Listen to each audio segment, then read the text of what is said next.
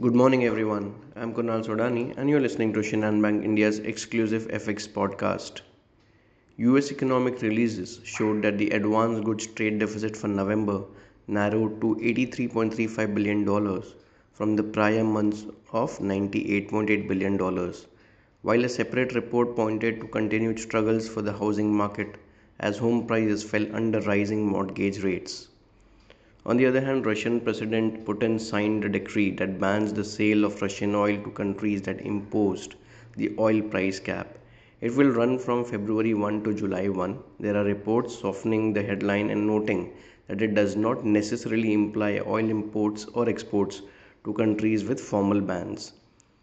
China upwardly revised its GDP estimate for 2021, bringing it to 8.4% from 8.1%. In terms of important data points, we have pending home sales month on month data for the US. Talking about the macros, the dollar index uh, continues to hover around 104.30 levels. Uh, Brent crude prices sustaining around $84 per barrel. Uh, we saw a spike in gold towards 1820 odd levels.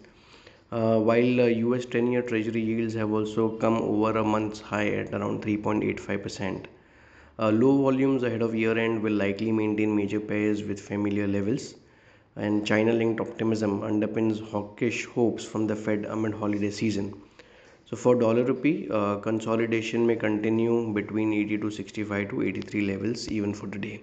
So, that's all from my side, friends. Wishing you all a very happy and energetic day. Thank you.